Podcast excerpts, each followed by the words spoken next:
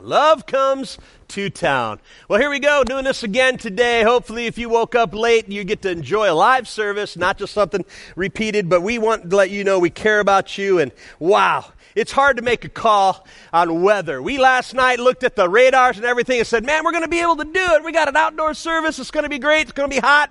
We had water and ices, everything ready to go. And then uh, woke up this morning and looked at the radar and they changed their mind. Boy, I tell you what, uh, I guess baseball, if you hit the ball three times out of ten, you're amazing. Weatherman, if you get it right one times out of ten, you're amazing. I wish I had a job like that because I've always got to be right. And I'm not. So uh, it's, it's hard. But I'm glad that we are able to meet right now and you can be in the safety of your own home. Love comes to town. Let me do that prayer with you. Let's pray. Would you say this? God, if there's anything you want me to hear, I'm willing to listen.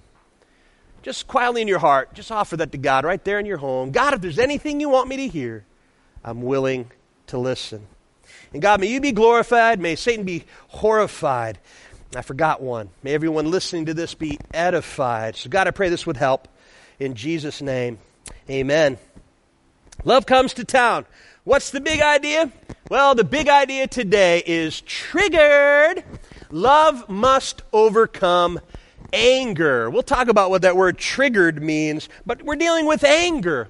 If you've kind of noticed in our love series, we've taken two weeks and we've talked about speaking the truth in love, and now we're dealing with overcoming anger with love. We're dealing with some hard issues, but you can't really go deep in love if you're not willing to speak the truth in love.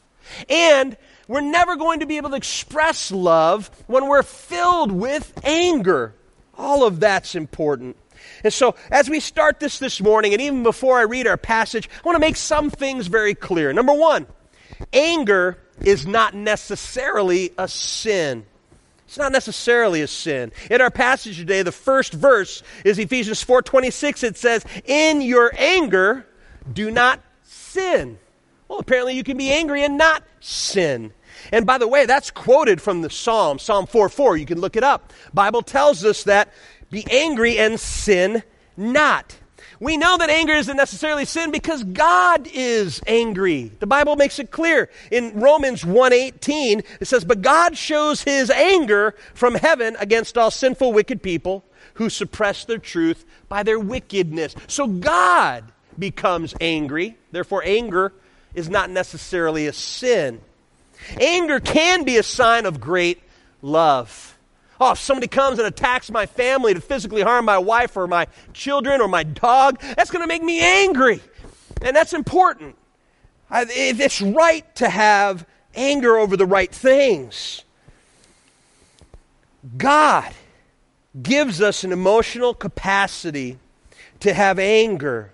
And what God is angry about should make us angry. When we see somebody hurting our family, that should make us angry. When we see somebody uh, sexually assaulting somebody, that should make us angry. When we see racial uh, attacks, that should make us angry. What angers God should anger us. But what's important is understanding that there is a problem with anger, and it's how it's expressed. Is anger expressed constructively or destructively? Think about what God does with his anger. The Bible says he pours out his wrath. Well, how does he do that? He chose to do that on his son. The Bible says, For God so loved the world that he gave his son. Oh, friends, our God is a God of justice. Therefore, sin must be dealt with. So he pours out his wrath against sin. But he also gave Jesus. And his wrath was poured out on his own son. He did that for us. Oh, he's a God of love, but he's also a God of justice. He's a God of mercy, but He will judge sin. That's what God did. He dealt with it correctly. He dealt with it constructively. He was uh, uh, making all things new when He poured out His wrath onto Jesus. The one who knew no sin became sin for us that we might become His righteousness. Oh, that's our great God. That's how He pours out His wrath. Here's the key, though, today. We live in an age of rage. We're just living in an age of rage. there's always been violence, but I'm telling you, in the last few months since Corona has hit, people seem to be just over the top with expressing anger. People are so filled with anger and rage, they don't know what to do with it. I've used this on a small scale already, but I, will use it again to, to point this out. I think we're all like this bucket full of water. Corona has filled us with hurts and anxieties and stress and fears, frustrations. Things aren't going the way they should. We maybe lost a job, lost some income, couldn't get unemployment. That was frustrating. And so we've got all these things, and we are all, each person, including myself, we're filled to the brim. We're, we're at the point where we're overflowing. It's just oozing out. Here it comes. Oh my goodness. And, and everything in us just kind of oozes over the top, and everybody gets part of it. We know what's happening out there on the roads. There's so much road rage happening. People are shooting people. If you're driving too fast, they get mad. If you're in their way, they get mad. If you somehow stop them from doing what they want to do, they just get in a rage and they just start pouring out over everything. Everybody has to deal with it. And I think that's part of what's happening in our day and age. The age of rage is we're all so filled to capacity with anger that we don't know what to do. Then if somebody comes along, even in a loving way, and just nudges us, uh oh, oh no, it all just pours out all over the place. Everybody is out there reacting and responding and wants everybody to feel like they do, or, or they're trying to make sense of all the pain, and, and we just got chaos. It's just chaos. Friends, we can rise above that. I, I believe that God's church, His kingdom people, need to rise above what's happening. And it is happening. There's nothing wrong with saying this stinks. This isn't right. This isn't the way it should be. I'm against people that are saying you shouldn't feel that way. No, the feeling is natural when things are taken away or there's some nervousness or fear about the future. I understand all that, but kingdom people must respond differently. Differently. Most people blow up. We call that the maniac. But there's also people who just clam up. We call them the mutes. Neither one of them are healthy. That's what we're going to talk about today. Triggered. Love must overcome anger. Ephesians 4 26 and 27, and then verse 31 and 32. In your anger, do not sin. Do not let the sun go down while you are still angry, and do not give the devil a foothold. Get rid of all bitterness, rage, and anger brawling and slander, along with every form of malice. Be kind and compassionate to one another, forgiving each other, just as in Christ God forgave you. Triggered. Getting filled with hate after seeing, hearing, or experiencing something you just can't stand. Triggered. You might not hear this word a lot. I know the teens have used this, and of course, I'm an old guy, speaking in front of a camera, so they probably don't use this anymore. But the teens might say, triggered. And they say this when somebody is, is frustrated and they're showing the frustration. They'll go, triggered. And it means that there's something that set that person off. Uh, I, I know that Corona has changed our schedules and I'm not saying this happened in my house, but maybe some people are experiencing this with your teenagers. There doesn't seem to be a time anybody needs to wake up anymore. And so you might go into your teen's room at 11 o'clock and say, okay, honey, it's time. You slept a long time. It's, it's time. Let's get up. Let's get up. I got breakfast ready. Then you walk out and wait for 15, 20 minutes. You come back in at about noon. Okay, come on now. Your breakfast got cold. It's, it's time. We're wasting a day. Come on, let's go. Then you wait for a while. One o'clock in the afternoon comes, and now you walk in going, Get out of bed! And they wake up and look at you, ah, triggered. Apparently, us old people get frustrated and we get set off, and we, we, we just, they see that emotion pour out. Well, we need to know what do we do when we're triggered? How do we respond properly, correctively, not destructively? Our key verse and I have a picture, and it probably helps. Psalm 141 3. 141 3 says, Set a guard, O Lord, over my mouth. Keep watch over the door of my lips. Plug it. I love that image of that kid with that toilet plunger over his face. Now, there is a sticker on it, so hopefully it's brand new. Hopefully it hadn't been in the toilet yet for you germophobia, so we'll just pretend he hasn't had it in the toilet. But Lord, help me! Put that thing, stop it. Put a guard. Stop my mouth. Help me not to just be triggered and explode over everybody and everything. God help us. So, how do we do this? Love overcomes anger. The first thing, we need to resolve to overcome. Friends, it's just as simple as number one, you got to make a choice, and you better do it in advance. Don't wait until you're triggered. Make a choice in advance. Resolve to overcome. The Bible says in Romans, do not be overcome with evil, but overcome evil with good. So we got to make a choice. God help me not to be triggered. Help me not to just explode. Proverbs 29, verse 11. Fools give full vent to their rage, but the wise bring calm in the end. Don't be a fool. Don't let your rage just show. Don't just emote all over the place and express the anger that you have. We need to be different than that. Kingdom people are different than that. Some stats you might not like, don't be mad. If it makes you angry, follow the steps of this sermon. But some stats show us this women, on the average, get angry three times a week. Now, during Corona, we can just make that a day. So, every day, three times a day. But women are different than men. What sets them off, what triggers them, is usually people and relationships. Now, the same, same stats tell us that men get angry six times a week. We'll make that a day. Six times a day, men get angry. But not always over people and relationships. With men, sometimes it's as simple as things and events. Ever hear a man say, stupid lawnmower? Or, oh, it makes me so mad. They're mad at a thing. Or they're mad at an event. Why didn't my team do well? Ah, Green Bay stinks. I don't like cheeseheads. We get mad at things and events. The same stats said this, though single adults get twice as angry as married adults. I don't know what that is. It, it has to be the fact that when you're married, you have a lightning rod to absorb some of that anger.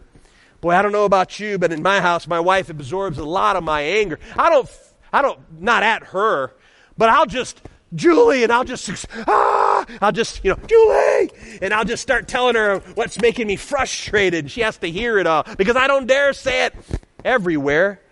So with a lightning rod, we get to express some of that in a safe way. And by the way, everyone expresses anger the most at home. Isn't that interesting? It's at home where that anger boils over.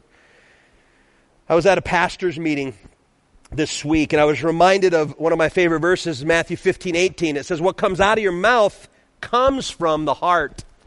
I was thinking about that as we pastors were sitting around and talking. The guy who leads us, he knows that there's a lot of stress right now, and pastors are stressed out. And he's constantly asking us to be in touch with what's going on inside. And so he said, Let's go around and see what everybody does to relieve stress. And thankfully, started at the other end and worked its way around because I started thinking, what do I do for stress? What do I do to, to, to release some of that anger properly? And I thought, I like to golf. Then I thought about when I go golfing and how mad I get. Stupid club, stupid ball, stupid wind, stupid greens. Everything makes me mad. Not a great stress relief.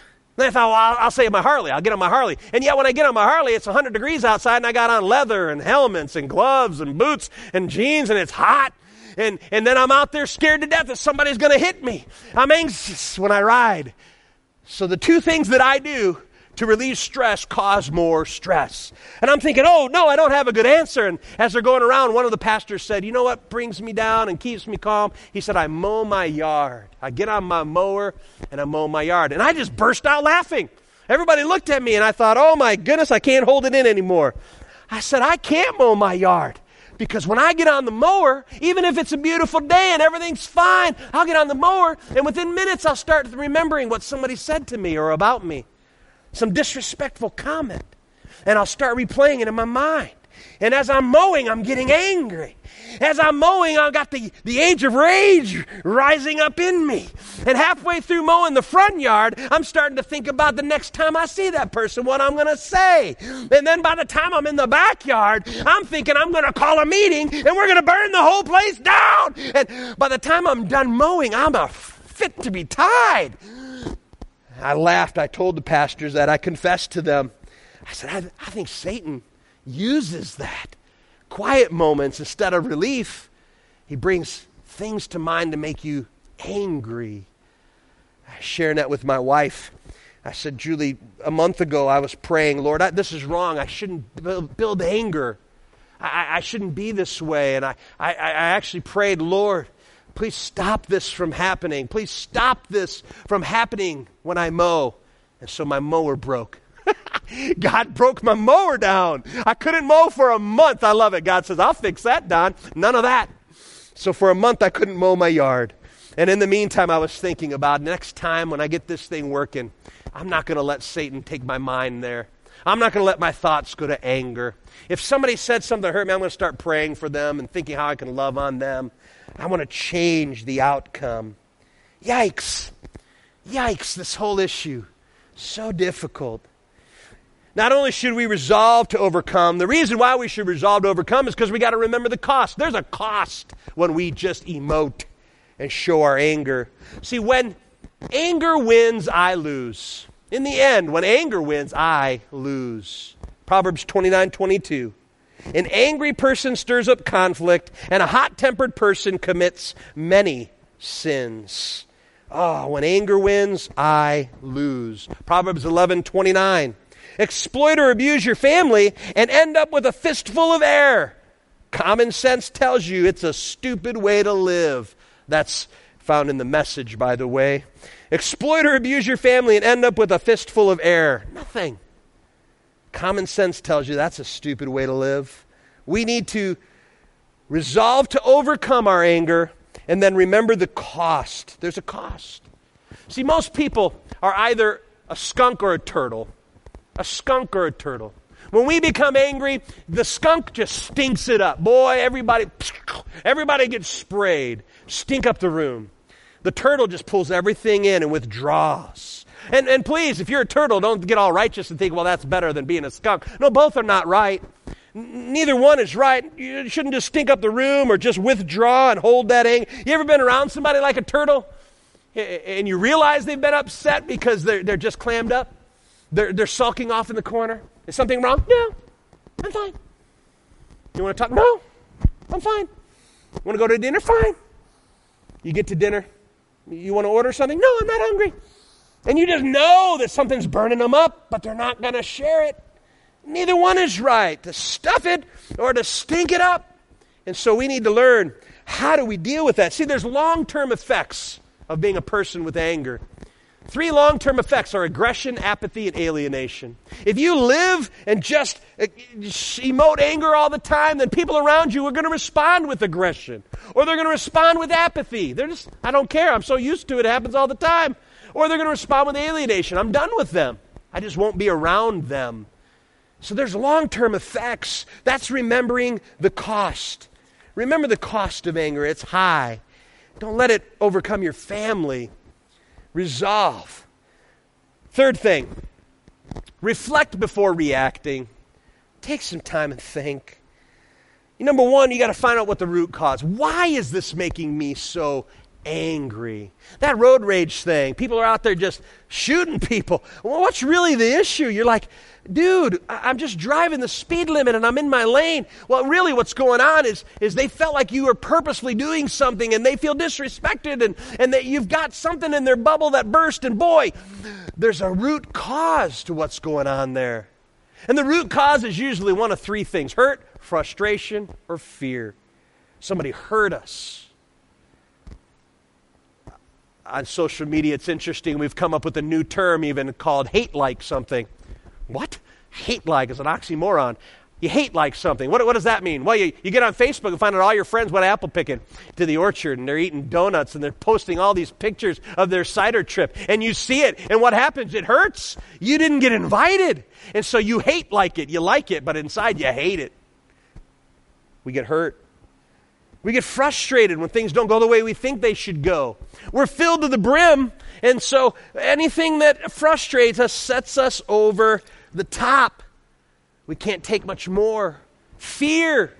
We don't know what's going to happen, and it could be the worst thing possible. And so we, over the top, express We got to release anger appropriate. We got to reflect before reacting. James 1:19, great verse, says this. My dear brothers and sisters, take note of this. Everyone should be quick to listen, slow to speak, and slow to become angry.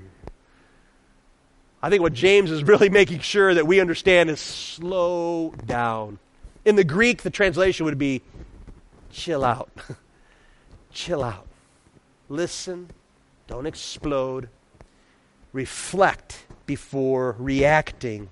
Ask God for help with this too. Show me, God, why am I so angry? What is it that that person said that makes me angry? Did it hurt my pride? Is pride an issue? Did it, did it hurt somebody else?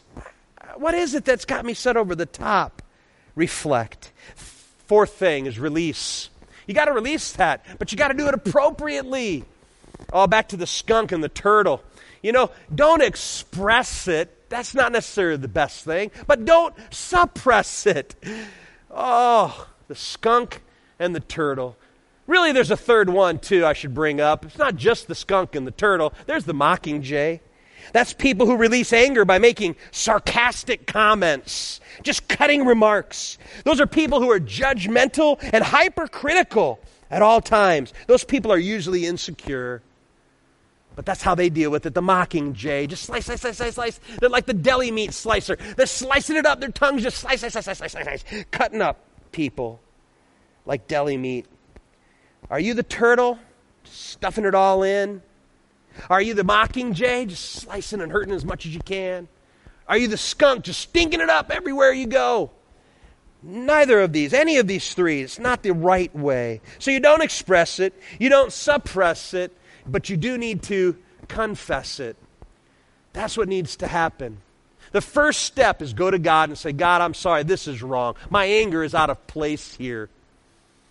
If it's from hurt, if it's from a frustration or a fear, God, I confess it to you. Possibly there's an opportunity then to go and confess it to the person you've been angry with. Maybe you need to go to them and, and say you're sorry for the way you've been feeling and responding. And then be open and vulnerable enough with them to speak the truth in love and to talk through whatever situation it was. Now, listen, most reasonable adults will re- respond properly to that. Notice those three caveats. Most reasonable adults. Not everybody's going to fit those three categories. So you might not get a good response. But if you're open and vulnerable after confessing it to God and speaking with a brother or sister in Christ, often that'll be a good, proper release of what's been happening inside of you. Confess it. And then there's a fifth thing that I, I plead with you to, to don't pass up, and that's receive God's help. We're not going to overcome these things on our own. God's working to make all things new, including me and you. He's working to restore things to be more like Jesus. And every day you wake up, you're less like Jesus. You're not where you need to be. Love is willing, selfless sacrifice. Jesus is the epitome of that. Make me more like Jesus. So the heart of the problem is a problem with the heart. What do I need to do? I need to ask God for a new heart. I need a heart transplant. Oh, the Bible talks about a stony heart, a hard heart. Give me a heart of flesh. Soften my heart. In Ephesians 4 31 and 32, we'll go back to that.